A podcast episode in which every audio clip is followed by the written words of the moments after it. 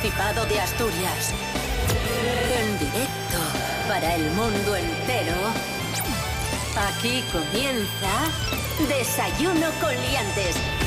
Su amigo y vecino, David Rionda. Buenos días, Asturias. Hoy es miércoles 14 de abril de 2021. Cierto, muy cierto. Son las seis y media de la mañana. En León se encuentra nuestro querido amigo y compañero y campeón de España de monólogos, el señor Pablo BH. Buenos días, Pablo. Buenos días, eh, ¿qué tal? Eres un cara dura impresionante. Ruba Morillo, muy buenos días. Buenos días, David Rionda. Buenos días, Pablo BH. Buenos días a todos y todas. Nos encontramos sin duda ante un personaje inquietante. Ayer, sol Sí. y frío. Sí. Y viento. Y viento, y viento. Hoy, ¿qué tenemos? Pues hoy vamos a seguir con ese viento, así que precaución sobre todo en el litoral y sobre todo por la tarde, que es cuando más va a soplar. Y en cuanto a lo del sol, nubes, lluvias, que siempre me echáis en cara que no acierto, dice la EMET que para hoy, 14 de abril, tendremos un día cubierto durante todo el ddía y que al final puede que caiga alguna gotina a la última hora de la tarde. Desayuno con liantes, ay, lere, lere, lere. Desayuno con liantes, ay, lere, lere, lere. Desayuno con liantes, ay, lere, lere, lere. Desayuno con liantes, ay, lere, lere, lere.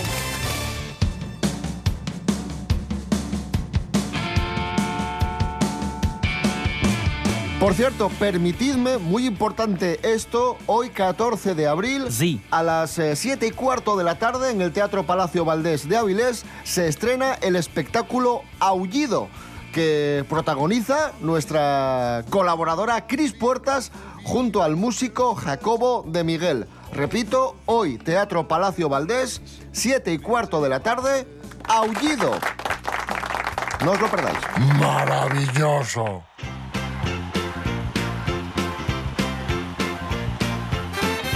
Hoy 14 de abril es el Día Internacional del Portero de Fútbol. ¿Por qué? ¿Por qué? Se celebra el 14 de abril para conmemorar el cumpleaños de Miguel Calero, un portero colombiano que falleció en 2012.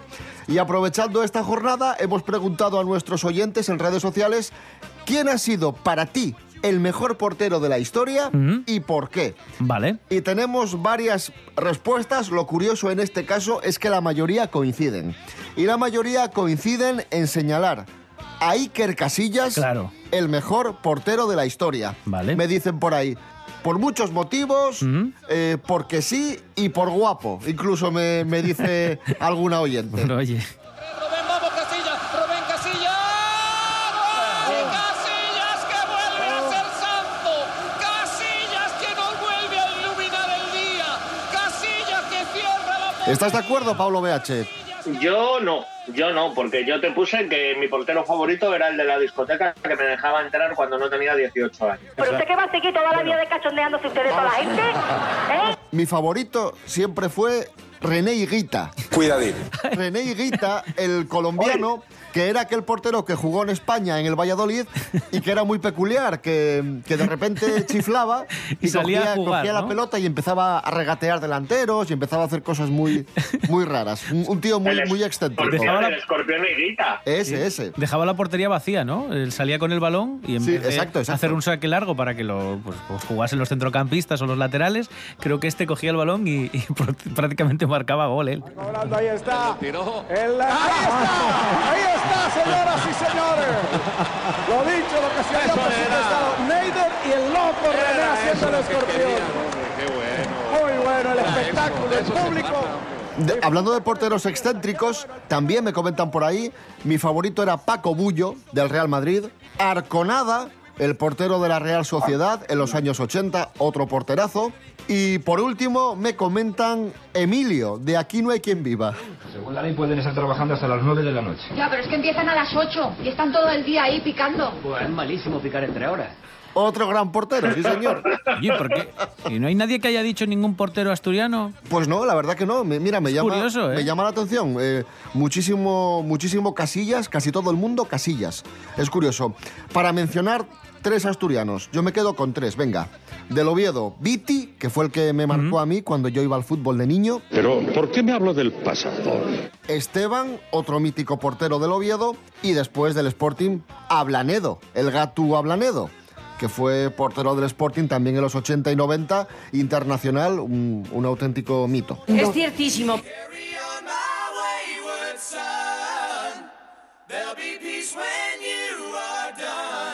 Bueno, dejamos el mundo de los porteros y ahora hablamos de, de, la juventud. La juventud está preparadísima. Y resulta que según la ciencia, según las últimas investigaciones, los jóvenes cada vez tienen menos sexo sin compromiso.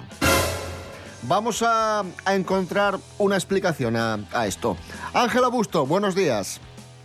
Hola, buenísimos días. Así es, efectivamente, aunque parezca mentira, parece ser que es una realidad probada que los jóvenes de hoy en día tienen menos sexo sin compromiso en comparación con el que tenían sus padres a su edad. ¡Como yo! Así lo deja claro un estudio de la Universidad de Ruthernew en New Jersey, Estados Unidos, que ha analizado datos de encuestas durante 10 años. Y el paso del tiempo demuestra que solo el 24% de hombres y el 22% de mujeres tuvieron sexo casual durante el último mes, en comparación con un 38% y un 31% de cuando se iniciaron las encuestas. Pero, ¿y por qué?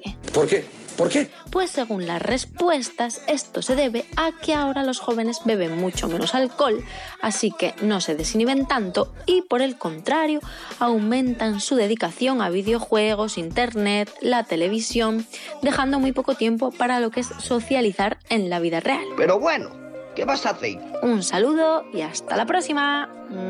Esa sabe más letra que Lepe, Lepijo y su hijo.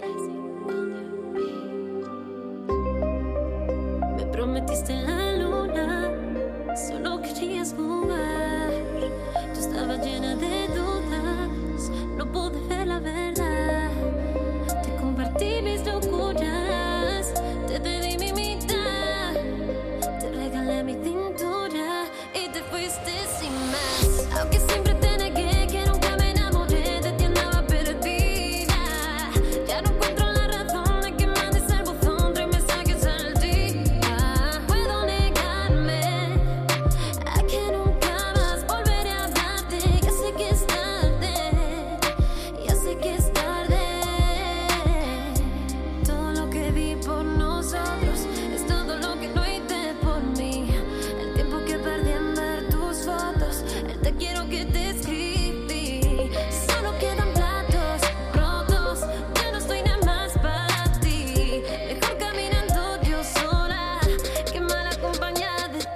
La asturiana Eva Evia. Ya es tarde. Eva Evia, asturiana compañera de TPA, estrena nuevo single, Ya es tarde, y ya está sonando aquí, en Desayuno Coliantes. Y ya está, y esa es la noticia. Ya es tarde. Y ahí sale Eva ¿Qué va a cantando y bailando. tarde si son, no son ni las 7 de la mañana? No es tarde, no es tarde, ya te lo digo yo. ¡Cállese! Solo espera que dieras de tu parte.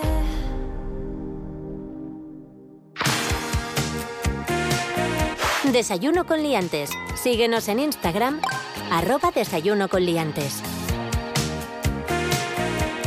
En los años 80 disfrutábamos de porteros como los que comentamos antes, eh, Arconada, Paco Bullo. Disfrutábamos de la fantasía de Steven Spielberg y disfrutábamos también de la acción de héroes como Stallone. Pero en España, por aquellos tiempos, también teníamos nuestros propios antihéroes. Personajes más reales que los Cobra, Terminator y Rambos de turno. Fernando Álvarez, buenos días. El Pacorro, 14 años, muerto al ser sorprendido robando un coche. El Loquillo, 13 años, muerto de un tiro durante una fuga en coche robado. Pepe el Majara, 15 años, muerto al asaltar un parking. Los años 70 y 80 nos trajeron un nuevo género cinematográfico. El cine kinky nos contaba las vidas y reflejaba las circunstancias sociales de los delincuentes juveniles de bajo estrato social. Cuando hablamos del 23F, hicimos referencia a la precaria economía del país y a la inseguridad ciudadana que se vivían en aquellos años debido al terrorismo y a los delincuentes o pandilleros. Detengan coche SEAT 124 blanco, ocupado por tres individuos que se dedican al robo del tirón. ¿Se han quedado con este coche si cambiáramos? Con lo bien que jala ni hablar. Tú lo dijiste. Mira qué hay en el bolso. Un día aquí hay una cacharra. Es chunga. Esta es para mí. Y dinero. A ver. Madre, lo que hay aquí. Pasta americana. ¿Dólares? ¿Cuánto? Lo menos 600. Con razón no soltaba el bolso la condena. Espera, que voy a mear. De entre todos los directores destacaron dos, José Antonio de la Loma y Eloy de la Iglesia, que dieron títulos tan conocidos como Miedo a salir de noche, que ilustraba perfectamente el aumento de la actividad delictiva en las grandes ciudades. Miles de coches robados y estrellados. Asaltos a tiendas, robos de armas, atracos a parkings, gasolineras, incluso a bancos. Una escalada impresionante que ha producido un triste balance. Esos eran los delitos más comunes, pero como curiosidad podemos mencionar los vehículos como el SEAT 124, el 131, el Talbot Horizon o el Renault 12, que eran los más utilizados por estos grupos para delinquir. Con estas películas aprendimos además nuevas palabras procedentes del argot Shelley, del caló y de la jerga del suburbio.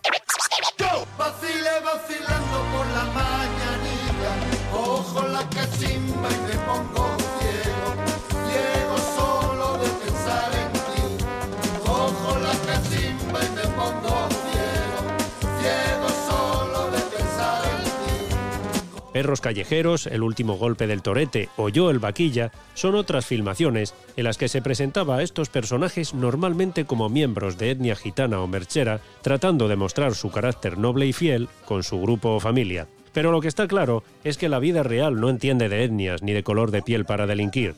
Quiero decir que además existían los delincuentes habituales y toxicómanos payos menos reflejados en estas películas.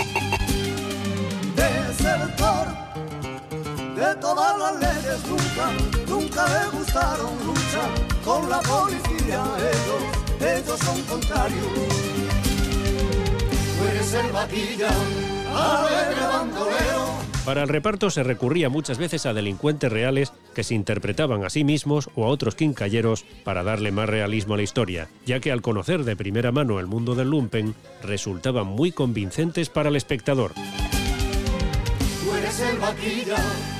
A muchos les sonarán nombres como el Torete, el Pirri, Juan José Moreno Cuenca el Vaquilla, el Mini o el Jaro, todos ellos fallecidos muy jóvenes por sobredosis, por sida o por algún disparo. Era una noche de pena y de llanto, puesto que todo condujo a un fracaso. Iban dos primos y dos hermanos, iban a chorar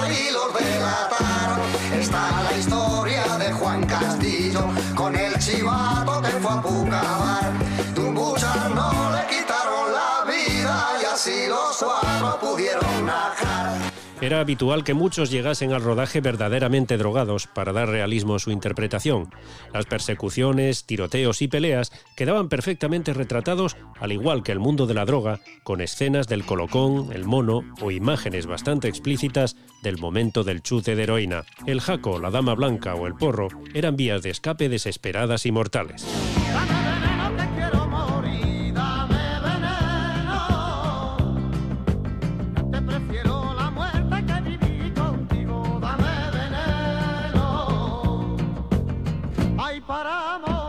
El cine del que hoy estamos hablando y la prensa sensacionalista de la época como el periódico El Caso contribuyeron a mitificar a estos jóvenes, la mayoría menores, que delinquían para conseguir su dosis o para poder ayudar a sus familias.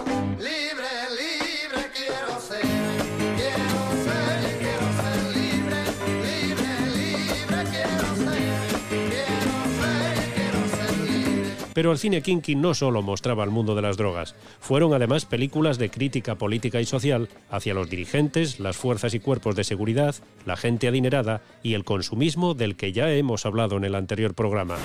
Porque este era un cine político, militante, social y reivindicativo.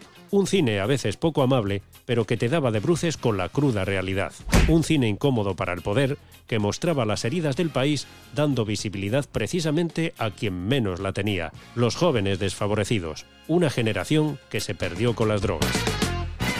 Si un hombre me hace lo que él me hizo, lo mato de todas, todas. Pero en el fondo me hizo gracia que un chaval como tú me diese el palo y me robara una postura de 400 gramos. Un chocolate muy malo, por cierto. No me importó el dinero, pero me jodió la humillación. Pero no te voy a pegar, ¿qué va? Yo solo pego a los tíos. A un chaval como tú, en la cárcel aprendí que se os pueden hacer cosas mejores. más divertidas. Son solo algunos ejemplos de la industria cinematográfica de una época que quiso reflejar la marginalidad de unos jóvenes que vivían al límite, víctimas de la realidad socioeconómica que nos vinieron a contar que ni la transición ni los 80 fueron unos años tan modélicos. Los altos índices de paro favorecieron sin duda la aparición de esta delincuencia a la que el Estado decidió ignorar. Quizás sea un buen momento para mirarnos en el espejo y reflexionar sobre la situación actual para no caer en los mismos errores, porque lamentablemente no quisiéramos que la historia se repitiese. No.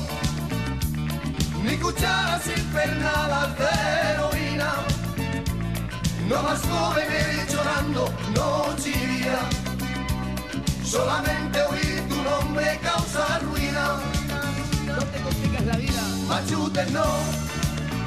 Gracias Fernando Álvarez. Ya sabéis que podéis seguir a Fernando en Punto de Partida Podcast. Buscáis Punto de Partida Podcast en redes sociales y ahí está Fernando, el experto en nostalgia de Desayuno Coliantes. Seguimos en la sintonía de RPA, la radio autonómica de Asturias. Son casi las 7 menos cuarto de la mañana. Hoy es miércoles 14 de abril de 2021.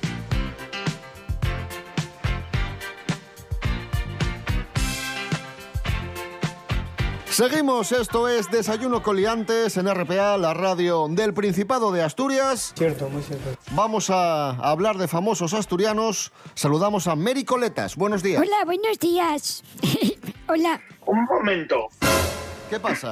Perdón por el gallo. Un momento. ¿Qué? Si salen mericoletas, eso quiere decir que son... Noticias de famosos. Noticias No, de famosos. Noticias de vale, famosos. Bueno, veo que la imbecilidad no se despega de ustedes ni un milisegundo, ¿eh?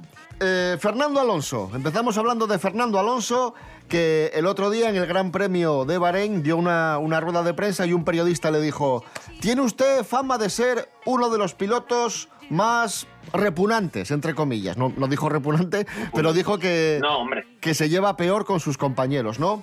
Y es una fama que Fernando Alonso arrastra desde hace varios años, que, que dicen que no se lleva bien con sus compañeros de parrilla. Pues Fernando Alonso ha desmentido categóricamente esto y lo hizo de forma contundente. Dijo, he estado en Renault, me llevo muy bien con Fisichella, me llevo muy bien con Trulli, somos amigos. El otro día cuando tuve el accidente de, tráfico, eh, creo que fue eh, Trulli, me dijo, oye, si necesitas que, que te lleve la compra a casa, te la llevo. En fin, que dice que no solo se lleva bien con sus compañeros, sino que tiene muy buenos amigos. Si es verdad que con Hamilton en su día sí tuvo sus más y sus menos, ¿eh? Bueno, porque yo, yo que sé un poco de deportes, porque soy catedrático de muchas, catedrática, perdón, de muchas cosas. Eh, perdón, catedrática, catedrática de muchas cosas. Pues, pues yo sé que es que ahí se gestionó muy mal eso, ¿eh? No puedes meter a dos ganadores natos en un equipo que funciona muy bien sin unas directrices claras de quién está por delante de quién. No había una jerarquía muy marcada y saltaron chispas, petardos y de todo ahí. Pim, pam, pim, pum, pam, pin. Pin, pum, pam, pum, pam, pin. Pin, pum, pam, pum, pam, pin. Pin. Así es. ¿Y qué opina de esto, Pablo BH? Una cosa es la competitividad y, y cómo dentro de la pista, pues oye, todos buscan mejores posiciones y todos buscan ganar, pero eso no quita que fuera de la pista seas buena persona o te lleves bien con, con tus compañeros. Eso es ciertísimo.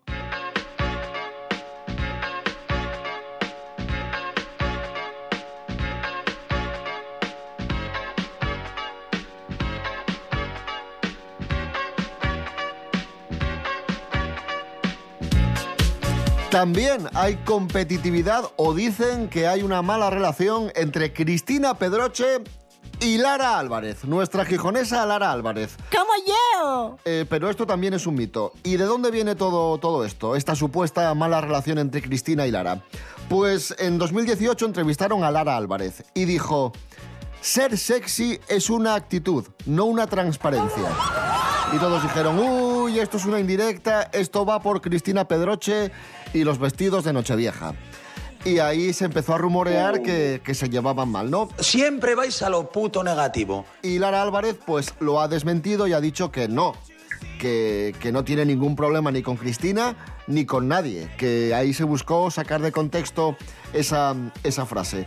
Que yo no vista o piense como Cristina o como otra compañera no significa que no tenga respeto por, por ella. Pues muy bien. Esto es algo que alguien piensa. Alguien dice que se lleva mal por una frase que dijo en su momento Lara Álvarez y que han tenido que ir a buscarla a 2018. Es que me parece una gelipollez de tomo y lomo. ¿Tú, tú te llevas mal con alguien, Mericoletas? Con usted, Ah, bueno. sí es evidente. Y si... ¿Pero por qué? Pues, Pues pues yo- porque usted trae cosas aquí para comentar que, que, que son, que ya lo digo, y lo voy a re- repetir para que se me entienda bien, gelipolleces de tomo y lomo.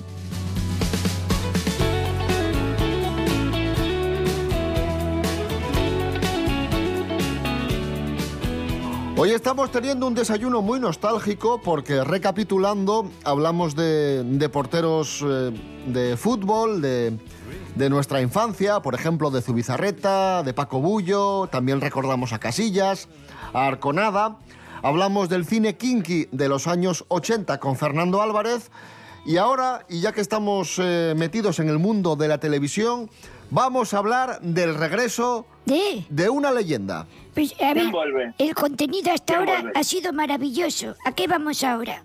Hablamos del regreso de una leyenda. Estoy emocionado. De, una, de un personaje que marcó, que marcó nuestra infancia. El regreso a la televisión de Emilio Aragón. Pelos como Scorpions. Jorge Aldeitu. No me digas. Sí, como te lo cuento. Jorge Aldeitu, buenos días. Muy buenas amigos, vuelve Emilio Aragón, se va a volver a poner delante de una cámara, han pasado casi 15 años desde la última vez y es que va a presentar un programa en Movistar Plus, el programa se llama BSO, Banda Sonora Original, también sabemos que, él va a ser el que lo va a dirigir. ¿Y todos estos años a qué se ha dedicado? Pues no se ha desvinculado del sector audiovisual porque de hecho le va muy bien, es fundador de Globo Media, presidente de la Junta Directiva de la Fundación también de Globo Media, presidente de honor de la Sexta, empresario incluso bodeguero. Lleva 37 años casado con su mujer Aruca Fernández y con ella tiene tres hijos que son Macarena, Isia y Nacho.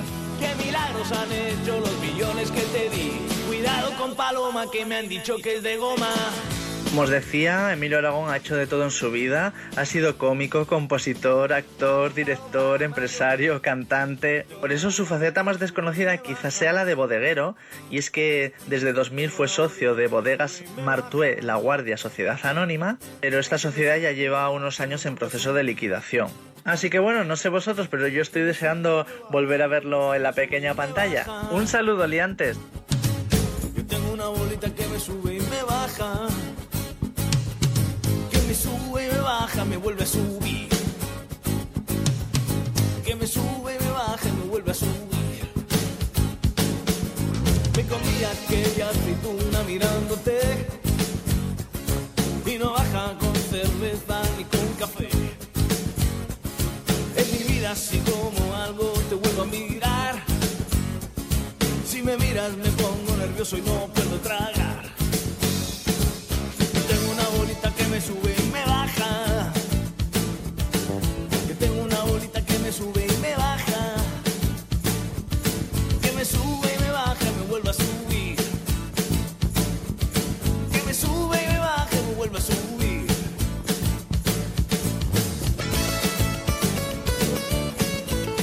Sonaba precisamente Emilio Aragón eh, y el clásico Yo tengo una bolita del disco Te huelen los pies de 1990, que era cuando Emilio Aragón arrasaba en toda España. Esto es Desayuno Coliantes en RPA, la radio autonómica de Asturias. Hoy es eh, miércoles 14 de abril de 2021.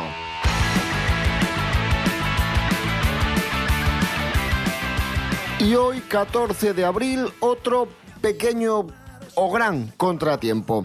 Asturias iba a recibir hoy 3.100 dosis de la vacuna de Hansen, de la vacuna de Johnson Johnson, para vacunar a personas de 70 a 79 años. El Principado pretendía acelerar esta semana el proceso de vacunación con esta vacuna, la de Janssen, centrándose en este colectivo de mayores. Así explicaba el plan el consejero de salud del Principado, Pablo Fernández. Se van a utilizar para poner a personas de rango de edad entre 70 y 79 años. Están trabajando a nivel técnico todos los técnicos de, España ¿no? en cuanto a su eh, introducción dentro de, de lo que es la estrategia de vacunación y se irá desarrollando en las próximas semanas. A partir de mayo es cuando ya empieza a llegar de una manera más importante. ¿Pero qué ha sucedido? Pues que Janssen ha retrasado la distribución de su vacuna en Europa después de que Estados Unidos recomendase paralizar su uso. Rubén Morillo, ¿qué es exactamente lo que ha sucedido? ¿Por qué Estados Unidos recomienda paralizar el uso de la vacuna de Janssen y por qué Europa ha decidido no enviarnos esa vacuna? A ver, lo primero de todo es eh, mandar un mensaje de tranquilidad, que nadie se asuste porque esto entraba dentro de los planes. Hay que decir que la vacuna de Janssen es 100% segura, aprobada por la Agencia Europea del Medicamento, pero lo que ocurre, como ya ha pasado con el resto de vacunas, es que puede tener efectos secundarios. Y lo que han hecho en Johnson Johnson, para no pillarse los dedos, es parar la vacunación para hacer unos estudios en profundidad respecto a seis casos sospechosos que han aparecido de 7 millones de personas que ya tienen la vacuna de Johnson Johnson. Sigue siendo, como pasa con la vacuna de AstraZeneca, un porcentaje ínfimo, es el 0,00008% de probabilidades de que tengas alguna complicación, pero prefieren parar la vacunación y estudiarla a fondo para que la gente se quede tranquila. Pero por favor que nadie se asuste y que esto no nos lleve a pensar que es una vacuna que no va a funcionar, porque como ya digo es 100% segura. Por cierto, hablando de las características de, de esta vacuna, de la vacuna de, de Johnson Johnson, es una vacuna que, a diferencia de la de Moderna o la de Pfizer, puede transportarse refrigerada entre 2 y 8 grados, aguantando 3 meses en el frigorífico. Es decir, que además de la ventaja de ser una vacuna que se administra en una sola dosis, su conservación es más sencilla. Qué bueno esto, qué bueno, está muy bien. O sea que incluso en, en las playas, este, este verano, los señores que llevan las. ¿No? Llevan ahí cerveza, Coca-Cola, vacuna de Janssen. Cerveza, Coca-Cola fría, vacuna de Janssen. Y lo podrían llevar y te la inoculan y te regalan pues un refresquito. ¡Es usted imbécil! Les mulleres llévenles de perder en muchas vegaes. Y ya que en igualdad de condiciones la gente cree que ellas son más exageradas, sobre todo a la hora de contar los dolores que carecen. Hanna Suárez Morán, buenos días. Bones, David. Ai, como se ve que eres que parimos somos nós. Como tou, isto tamén foi o obxeto de estudio de resultancias publicadas na revista The Journal of Pain amuesen que el dolor de las mulleres se subestima tanto por parte de los homes como por parte de las mulleres. Tras el visionado de unos vídeos, los participantes tienen que evaluar entre 0 y 10 la intensidad del dolor que viene de esos vídeos. Mm, vídeos en los que salían tanto mujeres como hombres. Generalmente é común creer que las mujeres expresen más sus emociones que los hombres. Como resultancia, los hombres van a ser más reticentes a expresar el dolor, por lo que su su relacionase con una elevada tolerancia a esto, al dolor. ¿Camudaron estos estereotipos de género unos posteriores 30 años? Pues no. Según los investigadores, los sesgos de género, una estimación del dolor, pueden ser una torga para la atención eficaz. La Asociación Internacional para el Estudio del Dolor apunta que a esto pues sumase una falta de aceptación o comprensión de las diferencias biológicas entre hombres y mujeres, que al pie de las barreras económicas y políticas que ainda existen en muchos países provoca que millones de mujeres vivan el dolor en sin un tratamiento falladizo. Yo tengo cervicalgia crónica, David, y asegúrate que quesome bien poco y que me duela bondo.